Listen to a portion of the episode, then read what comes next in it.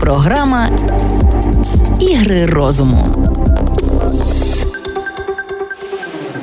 Вітаю всіх! Програма «Ігри розуму». Мене звати Євгенія Науменко. Сьогодні будемо говорити про тіло. Чому надзвичайно важливо його слухати, чому ми нехтуємо тим, що відчуваємо, і як переробити ці свої звички, які є некорисні, які шкодять не тільки вашому власне тілу, та й вашому розуму. З нами у студії Наталка Шпот, психотерапевт. Я вас вітаю. Доброго дня. Доброго дня.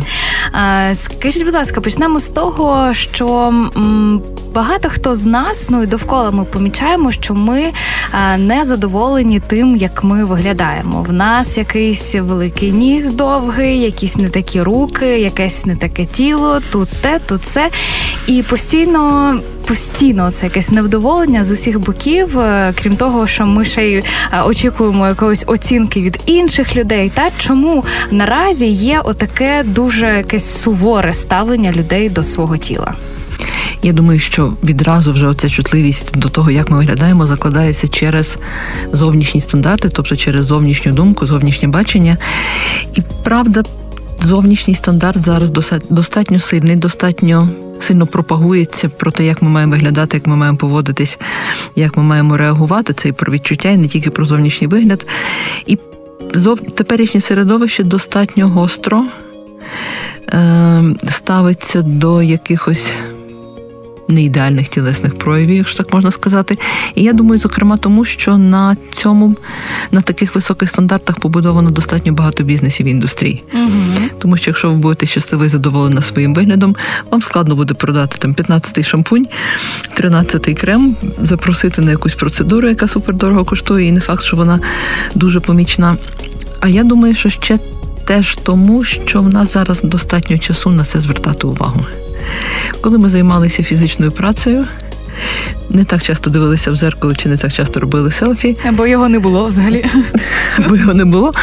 Ми менше звертали на це увагу, і до тіла було ставлення, можливо, не краще, але більш функціонально. Тіло працює, тіло сите, тіло спить, от і добре. Нічого не болить і прекрасно. Угу. Зараз ми на тіло проєктуємо ті речі, які від нас очікує суспільство. Успіх, красу, там, не знаю, якусь унікальність, особливість, і ми вимагаємо цього від своїх тіл. Але зараз, наскільки я чула, дуже така стає популярною, як не знаю, як екотема, такий напрямок, як бодіпозитив. Чи щось він має спільно з оцим корисним і гармонійним ставленням до тіла? Мені скорше подобається те, про що говорить бодіпозитив, бо воно каже, любіть своє тіло таким, яким воно є. Бо воно вже таке є. І це не любити своє тіло, або там якось від нього щось хотіти іншого, це теж якось про ігнорування реальності. Реальність така, в мене такий ніс, такі очі, такі руки, я так рухаюся, в мене таке тіло, і через прийняття цього можна насправді набагато більше змінити, ніж через критику власних тіл. Угу.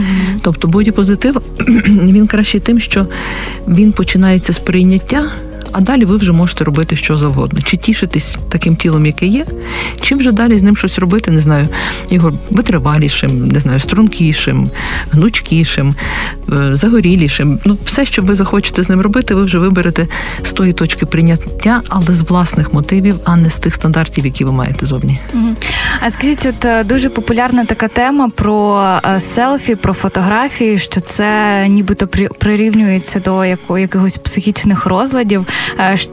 Що є в тому спільне?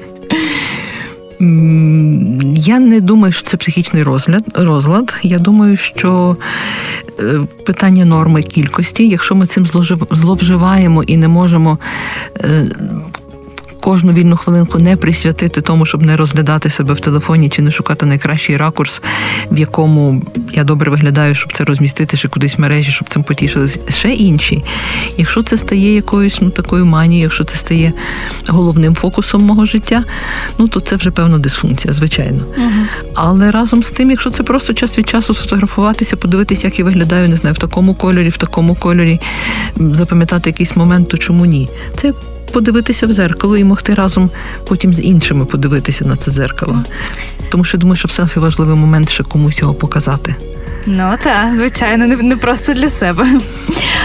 Якщо говорити про пластичну хірургію, вона ж наразі має такий дуже, це як монстр, такий, що якось навпаки не поліпшує людей, а їх робить, я не знаю, негарними, якимись штучними. Та.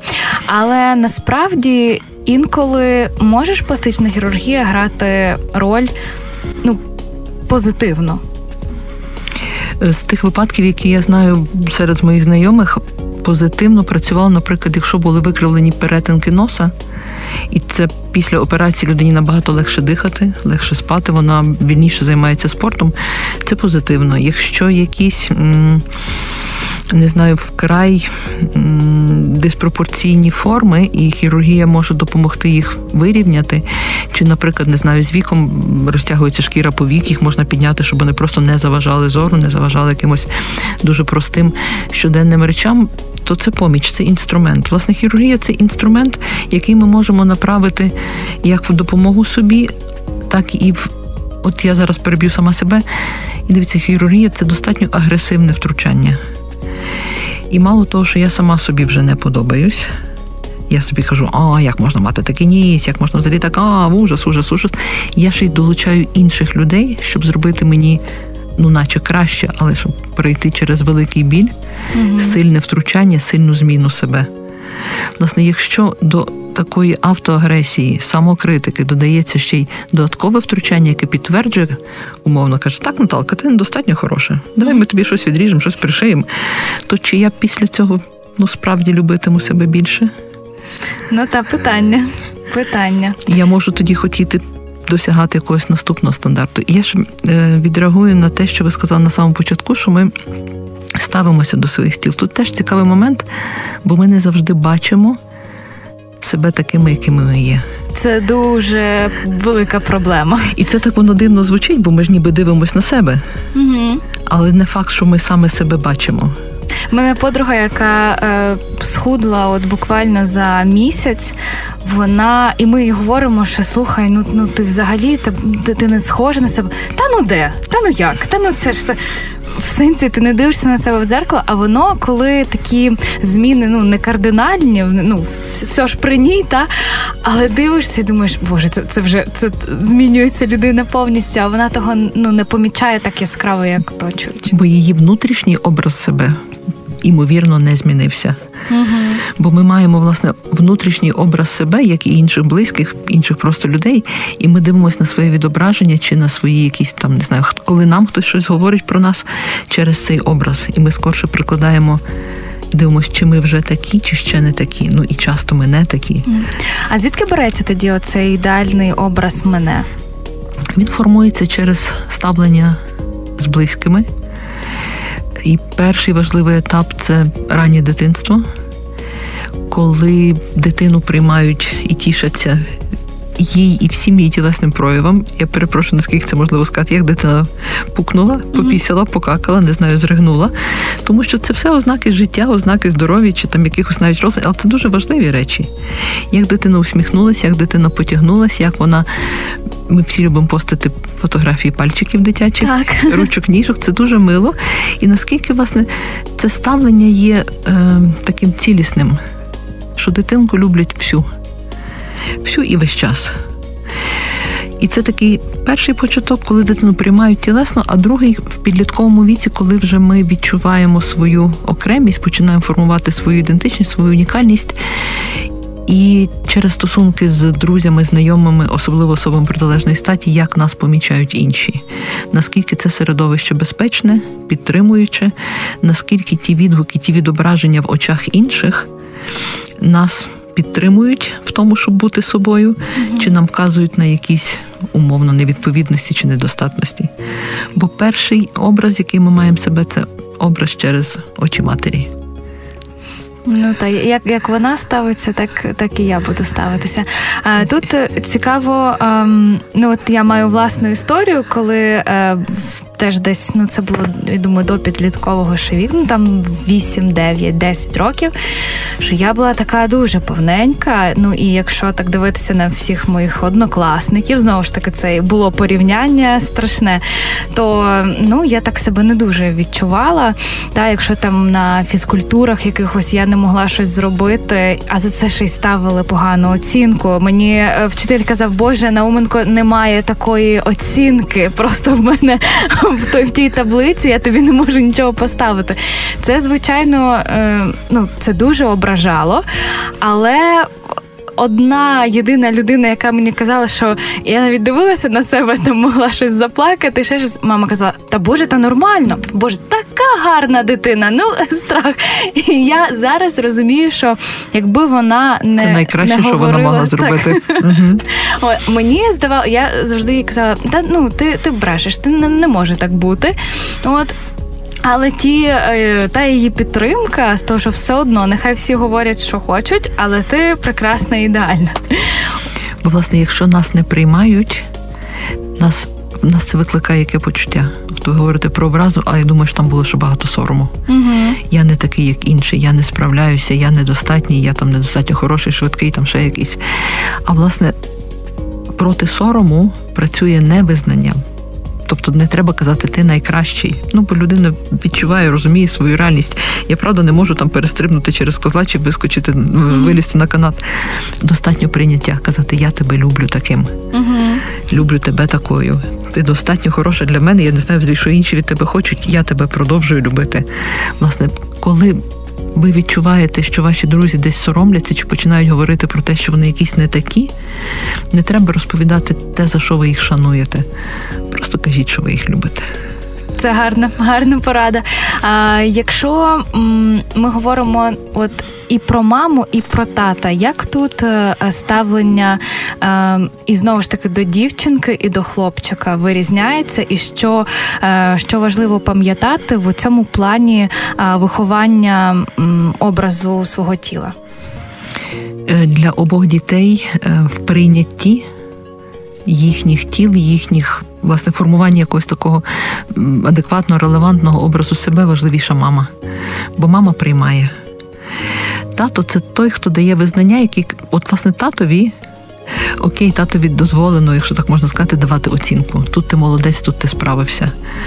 Бо якщо не справився, можна піти до мами і поплакати. І мама скаже, я тебе люблю. Навіть ти не справився.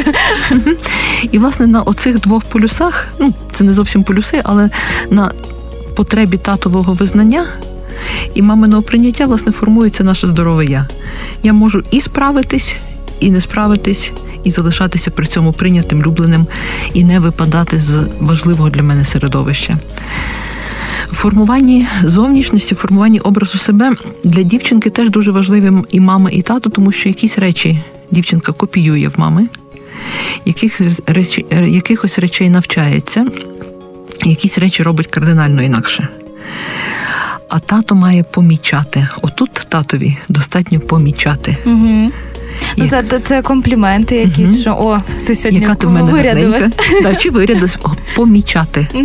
Що те, що вона робить, є поміченим, ну і бажано позитивно помічати. Але можна якось там рамкувати, казати, знаєш, от тут я не знаю, чи тому там вартує виходити там пізно ввечері, бо я буду переживати, я буду хвилюватися. Можна давати якусь рамку, але, власне, батько має помічати і тішитись, і теж пишатися тим, як донька виглядає. Угу. Для хлопчиків мама приймає. По зовнішності, я думаю, що тут теж більший вклад мами. Мамі подобається. Вона розповідає, дивись, от як ти це вдягнеш, буде гарніше. Мама навчає, тато дає визнання, але рідко тати дають визнання хлопчикам про їхній зовнішній вигляд. Вони скорше... А, до речі, це потрібно чи не потрібно? Можна. Я думаю, що хлопці теж копіюють своїх батьків. Стиль, зачіски, спосіб голитися чи не голитися, там, не знаю, використовувати парфуми чи не використовувати. Вони теж навчаються. І я думаю, що важливі речі про якісь, важливі слова про інтимні речі, добре, щоб хлопчикам говорили і батьки теж. бо від якогось віку, власне, ця статева різниця, мама може розповісти, але якесь підтвердження від чоловічого середовища для хлопчиків особливо важливо. Угу. А якщо, є така теж думка зараз, що треба допомагати, що не слід розділяти на отак от ставлення окремо до дівчаток і до хлопців, що обидвом треба і проявляти емоції, і не обов'язково наголошувати дівчинці на красу, а хлопчикові на силу і мужність. Ви як до цього ставитеся? Я скажу таку трохи, може, утопічну річ, але я думаю, що якщо дітей любити, то вони потім собі знайдуть самі чим своїм пишатися. Бо часто ми, правда, десь років до 25-30, може, трошки далі реалізовуємо те очікування, яке в нас заклали батьки. Умовно, якщо мама хотіла, щоб я була гарна, я буду намагатись бути гарною. Mm-hmm. Якщо мене хвалили за, умовно, розум, я буду намагатись бути розумною, там, чи за силу, чи за щось інше. Якщо дітей любити і не вкладати очікувань, вони можуть вибирати, власне, те, що їм подобається, трошки швидше і трошки легше. І я розумію, що це теж утопія, тому що, як би ми дітей своїх не любили, ми все рівно від них щось хочемо, якісь свої страхи. Мені було складно з цим справлятися, то давай я тебе навчу наперед. Бо наша я тебе не родила. Бо, може, в тебе в житті цього і не станеться, але будеш вміти. На всяк випадок. Я думаю, що ми цим трохи їх, рамкуємо, в чомусь в їхніх самореалізаціях ущемляємо, але вони мають потім на це достатньо часу, щоб наші програми виконати, перевиконати і зробити щось своє. Якщо, крім батьків, які, перші, мабуть, так, спочатку сама дитина дізнається про себе, про своє тіло, батьки додають до цього, якщо в підлітковому віці, як ви говорили, ще з'являється оточення. І дитині ще в підлітку, дуже важко відфільтрувати те, що говорять друзі. Дуже важко сприйняти інший вигляд твого друга, і ти постійно порівнюєш. Отут як це треба підлітків вчити якось окремо цьому? Батьки мають допомагати, вчителі в школі, окремі якісь, тобто як допомогти цьому підлітку не зламатися в той тому підлітковому віці і періоді, і лишити про себе нормальну думку і про образ свого тіла. Угу. Складне питання, тому що з одного боку в підлітка в самого в цей момент багато такої енергії на руйнування всього, на пробивання норм і стандартів і формування свого образу. З іншого боку, він дуже вразливий, власне, до оцінки, до думки ззовні. І він декларує свою силу і самостійність, власне, там, чи малюючи волосся, чи слухаючи якусь іншу музику, чи там починаючи якусь поведінку, провокуючу. Він потребує цієї підтримки, попри всю декларацію незалежності, самостійності, всього іншого. І тут, напевно, критично важливі стосунки з довірою, глибокі, близькі стосунки, які вже на цей момент є або нема з батьками, або друзями. Тому що навіть якщо ви кажете, мама казала, я їй не вірила, але стосунок був. Ці слова лишилися, ви можете потім на них спертися. Так. Що якщо є ці стосунки, вони підтримують. Якщо їх немає, їхнє місце займе, друзі, якась компанія, якісь, журнали, якісь зовнішні ідеї, які можуть, по-різному повпливати. Про те, щоб формувати стосунки чим раніше і чим більш довірливі.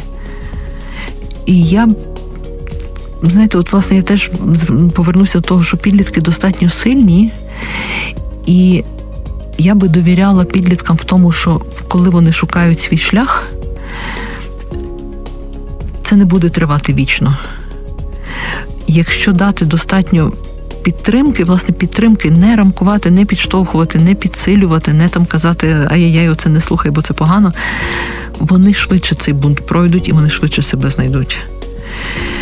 Освіта, звичайно, якісь рольові моделі, популярні в нашому середовищі, щоб це було щось ближче, зрозуміліше і простіше до наслідування. Це вчителі, які теж мали би вміти, як на мене, толерувати, не знаю, кольорове волосся, якийсь там дивний одяг або якісь там дивні вподобання. Толерувати, але показувати якусь іншу модель, яка теж прийнятна.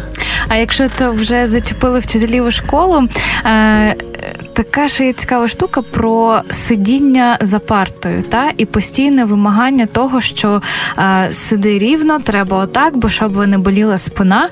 Але, всі ж ми знаємо, що інколи хочеться спертися на одну руку, хочеться лягти. Не тому, що навіть ти хочеш спати, а просто, так тобі кайфово, так щось, не знаю, світить сонце, і так ти напроти вікна того ліг. Але одразу до тебе підійде вчителька чи вчитель, або вона буде кричати що з того боку, що ай-яй-яй, що ж ти робиш, ти мене не слухаєш. А якщо мені лежачи якось зручніше слухати, чому одразу має це, мають мені казати, що так не можна? І я підтримую те, що і не мають казати, і дивіться, що відбувається. Ви почали з того, що важливо слухати тіло. Протягом всього шкільного часу нас вчать його не чути. Бо для тіла абсолютно неприродно сидіти 6 годин підряд. Між іншим. І близько до когось. Ми ж сидимо за партами поруч з кимось дуже часто. Та і з одного боку, і спереду, ззаду, і ще, може, і з іншого. І не завжди це ті люди, яких ми вибираємо. Нам часом когось підсаджують, щоб ми там когось перевиховували, чи щоб хтось перевиховував нас. Нас зрубше привчають не чути імпульси і сигнали, потягнутися, випростатися, зігнутися.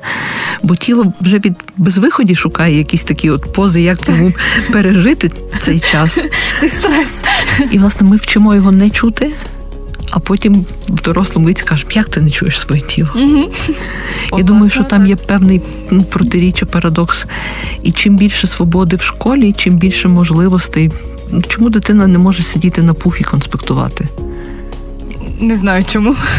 Може, вона там кривіше писатиме, але почерк випрацьовується. Може, я говорю якісь там радикальні речі, не знаю, але я думаю, що більше свободи для дітей їм не зашкодить. Ну, так. Крім того, що є... От школа, і якісь, школа, яка займає взагалі 12-11 років життя, яка дуже привчає до того, що, я ж згадала, вийти не можна. Тому що, а раптом ти не в туалет йдеш, а кудись, я не знаю, курити за угол, і все. І ти думаєш, окей, добре, сидимо. І так ви вчитесь не тільки ігнорувати імпульси тіла і фізіологічні потреби. І закладається ще один рівень. Мої потреби менш цінні, ніж суспільні. Мої після ти умовно почекає, бо вчительці треба виконати програму, чи там, не знаю, написати контрольну нам всім разом. Так. Суспільна потреба або чиясь потреба важливіша, ніж моя. Угу. І тут теж ламається відчуття цієї ідентичності, яке потім тому так тяжко формується теж в підлітковому віці, бо є з чим проти чого бунтувати. Так. Крім того, ще я помічала про цю моду на красу, про взагалі світ моди, що зараз почали з'являтися моделі нестандартної зовнішності. Тобто немає вже таких чітких критеріїв, що це мають бути брюнетки отакі, блондинки отакі.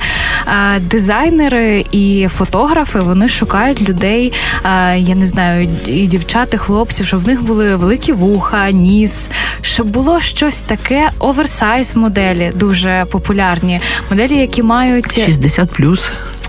Так, і таке. Моделі, які мають захворювання шкіри, Вітіліго, так. І тобто це все одно є окремі... учасники нашого суспільства та люди, які відчувають, що в цьому зараз є потреба показувати через ЗМІ, через телевізор, інтернет, що немає стандартів, а ми всі різні. Немає стандартів, і мені подобається цей рух. Він часом такий трохи гротескний, як на мене, але мені подобається рух в цю сторону.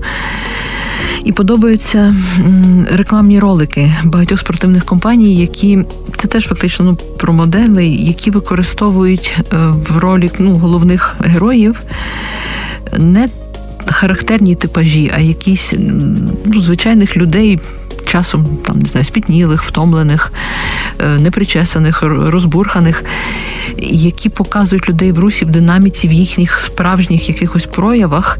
І це, правда, дає багато підтримки в тому, щоб таким бути. Mm-hmm. Тому що, правда, коли дивишся на красивих жінок, струнких в стандарті, ти розумієш, що ти такий ніколи не будеш. І прийняти, що ти від цього не кращий, не гірший, не в кожному віці і не відразу просто. Мені зараз вже просто. Але в якісь моменти це переживання. Я така ніколи не буду. Угу. А тоді ж на кого мені орієнтуватися? Немає. А обов'язково має бути людина і образ, на який орієнтуватися. Ти сама собі або сам собі не можеш?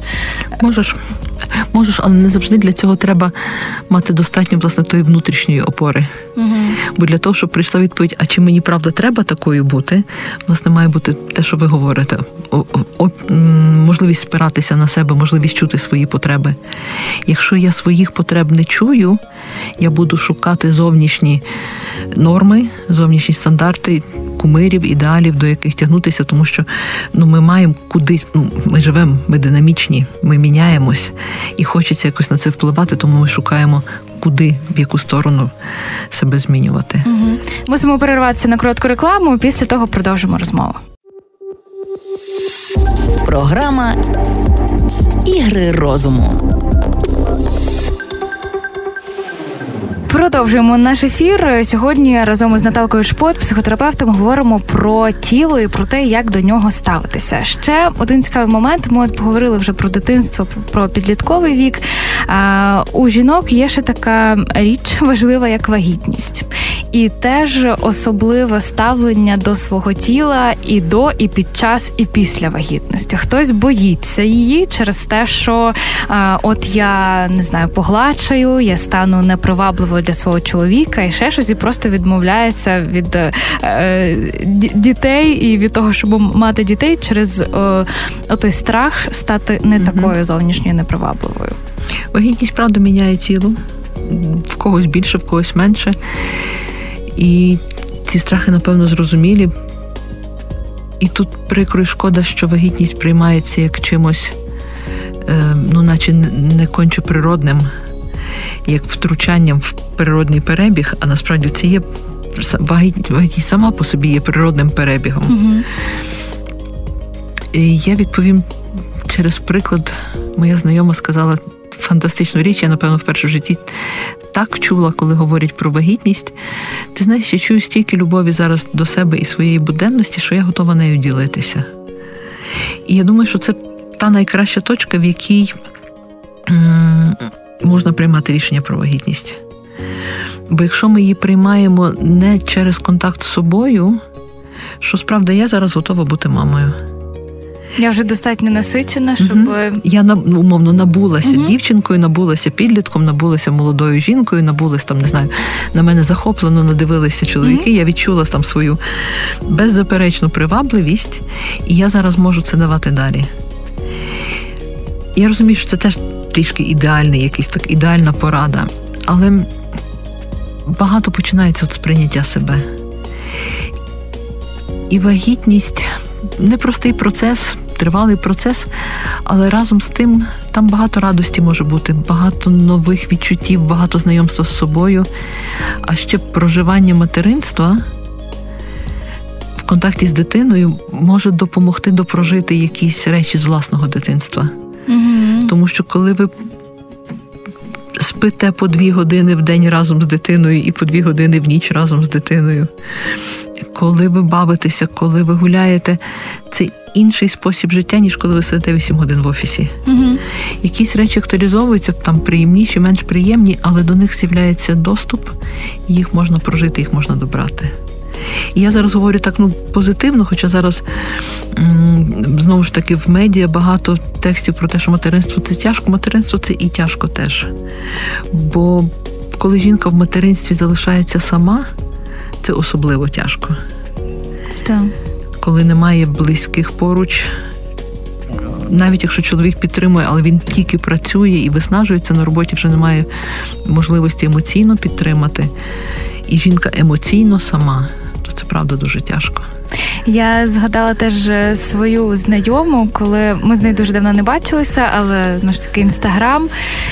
І я бачу фотки, я бачу, яка вона, ну, нас з дочкою маленькою свою виставляє, яка вона, ну, просто під очами, там, я не знаю, навіть воно не синє, воно не чорне, воно просто... Я пишу, як ти взагалі? І вона починає розповідати, що, Боже, тяжко, я не сплю, я не думала, що так буде. Я намагаюся її підтримати, вона каже... Та ні, ти не хвилюйся, але от вона усміхнеться раз, і все, я вже забуваю про це все. Я думаю, дуже цікавий механізм, слухайте. І тут абсолютно до абсолютної виснаженості вже думаєш, що немає сил, до та ні, все добре, ну ми ж разом, ми бавимося, я її люблю. Тому що дитина, от ми говоримо про любов партнерів, про любов батьків, але дитина – це теж джерело безумовної любові. З обидвох боків. З обидві сторони. Угу. Бо, власне, дитина вас любить. Просто. І якщо вміти це приймати, що оця істота, оця людинка маленька, вона мене любить, і я її люблю, це дуже сильно, швидко і сильно відновлює. Відновлює, дає сил, мабуть, на те, щоб далі якось рухатися. Ну, витримати це, тому що там до 18, до підліткового віку ще трохи є часу. Я повернусь до тіла і до розтяжок.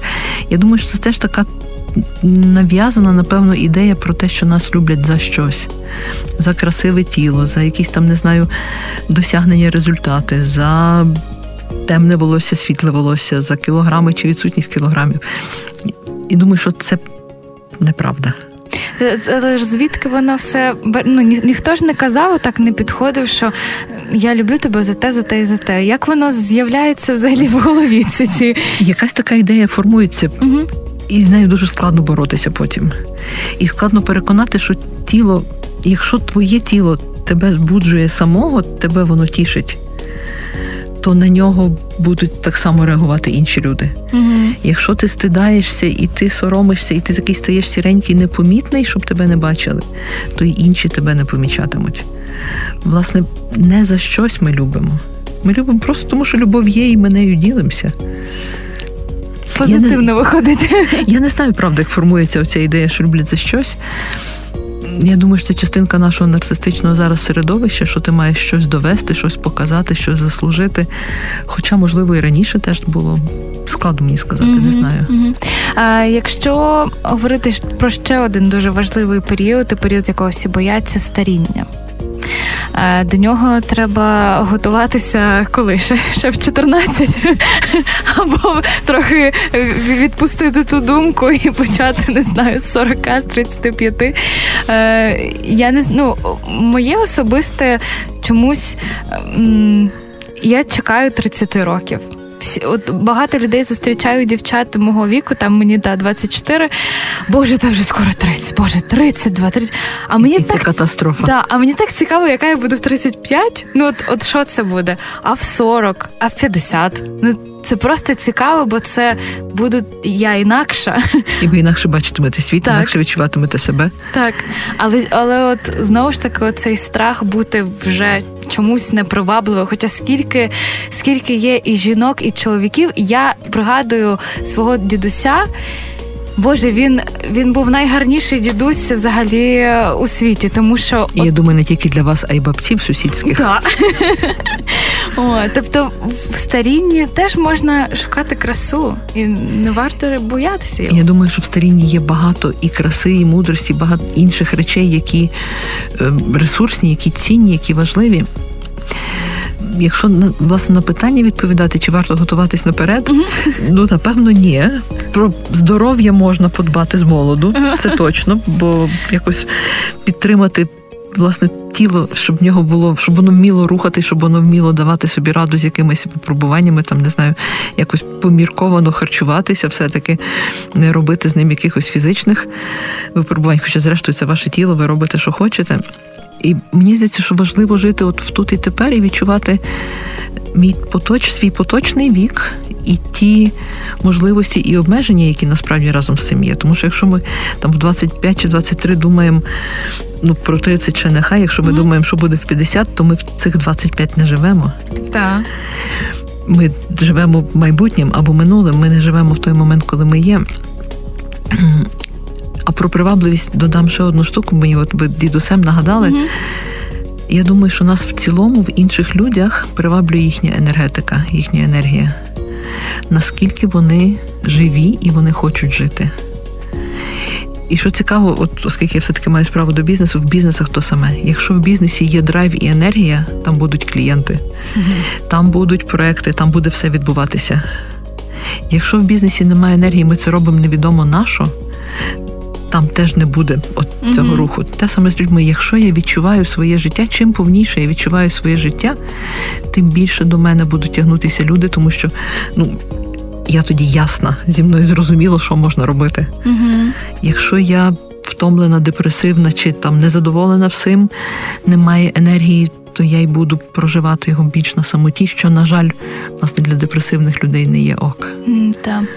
Як все-таки тоді навчитися слухати тіло, якщо ми так вже багато про нього проговорили з зовнішнього боку, та і з боку прийняття і самих себе, і іншими мене. Як слухати, як дослухатися, які, можливо, на вашому особистому досвіді, як можна відчути, скільки мені треба спати, скільки, що треба їсти, куди ходити, як дослухатися до нього?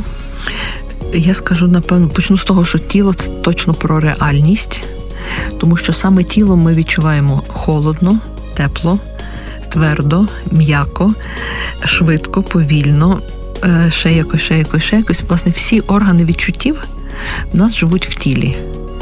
А рішення ми часто віддаємо приймати мозку, який може користуватися, власне, не тільки цими відчуттями, а якимись своїми ідеями. Що холодно, але шапку я не вдягну, бо так не гарно. Чи там, не знаю, жарко, але я замотаюсь в шалик, бо так гарно. Так. Бо мозок має зараз в нашому світі серйозну домінанту.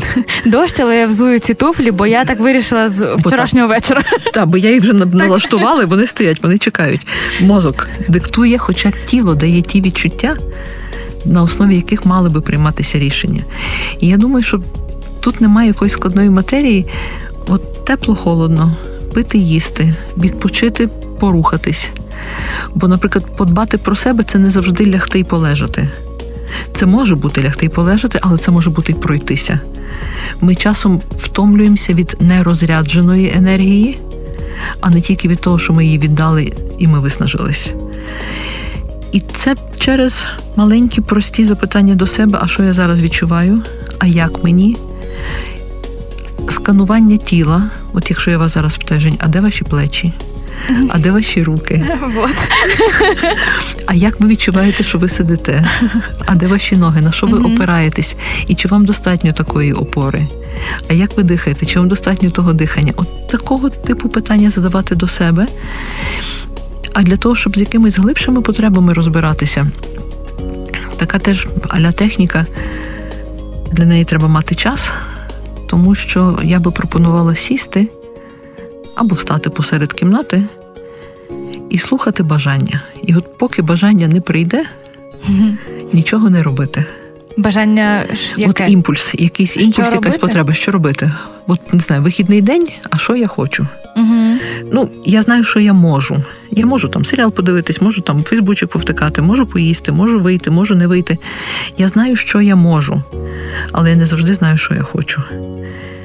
І от так трохи себе, не знаю, виклик такий собі створити, зависнути на моменті прийняття рішення, слухати, куди цей імпульс, який виникає. Особливо важко це зробити, коли в тебе є список на вихідні. Що я маю подивитись то, почитати то, зробити то, а прокидаєшся, дивишся за вікном дощ і думаєш, я не хочу нічого. І, можливо, нічого – це буде якраз та потреба, до якої варто прислухатись. Можливо. Ще одне цікаве про тіло – чи це міф, чи правда, що хвороби наші і наше тіло хворіє, і дає якісь сигнали через емоційну нестачу чогось або недостатню емоційну розрядку, про якісь приховані емоції? Чи це виглядає як якась магія, але дуже багато в оточенні людей говорять, що там голова болить від того, що не висловлюєш там якусь там агресію, злість чи ще щось там, ще чи багато тривоги, чи ще чогось. Ще щось. От наскільки тут я сторонник психосоматики, я сторонник того, що емоції народжуються в тілі, проживаються в тілі, і якщо вони не знаходять вираження, тіло хворіє. Тіло, власне, доопрацьовує ті емоції, які не прожилися достатньо, не прожились належним чином. Але разом з тим я не заперечую існуванням матеріалістичних основ хворіб.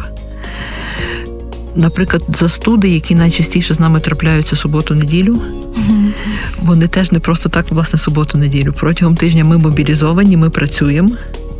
Ми носиком шмарк-шмарк і побігли далі. Так. Угу. Попили чайочку. В неділю можна розслабитись і нарешті можна похворіти. Теж, коли ми в стресі, ми менше можемо опиратися вірусам. Я вважаю, що там є обидва фактори. Комбінація. І зовнішнє середовище, і те, як ми реагуємо. Є речі, які з болем голови, я знаю різні свої типи болю, і я вмію з ними розмовляти і їх відпускати якось без вживання медикаментів.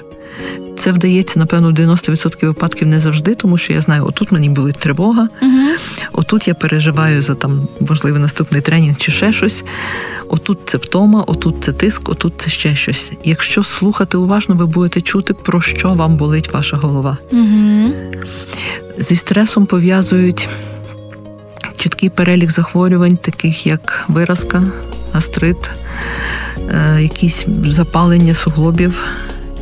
Зокрема, наприклад, якщо говорити про артрити, про запалення суглобів і про психосоматику, це може бути теж зупинена агресія, що я зупинене бажання, я не вивожу якусь дію назовні, я не дозволяю собі рухатись. Або я забагато беру, і я вже під цим не вистоюю. Але це завжди індивідуальні випадки, і треба говорити, власне, питатися, про що мій симптом мені пробує сказати. Тому що біль – це перший такий захисний клапан, який спрацьовує. Якщо болить, ми туди звертаємо увагу. Ти вже ти маєш звернути на то увагу, якщо вже заболіло. Заболіло, ти звертаєш увагу, а власне, що ми робимо з медициною? Дуже часто ми обрізаємо симптом. Він підсилюється. Парацетамольчику, просто, щоб... А температура вона ж заважає. Як я піду на роботу, мені от ще відпрацювати цілий день. І ми...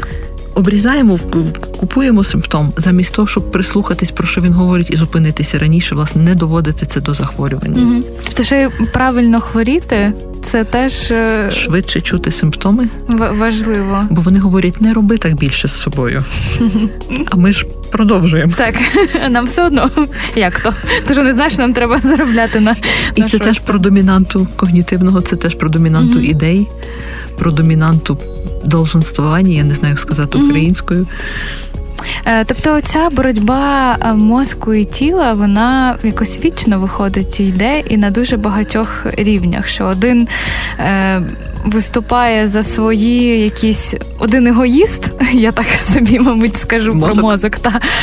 А тіло це таке, типу, та що ти робиш? А та Боже, знову, та що ж таке? Я не хочу, я не можу. І коли вже ця істерія в тіла та вичерпується, він вже болить, і то, щось болить.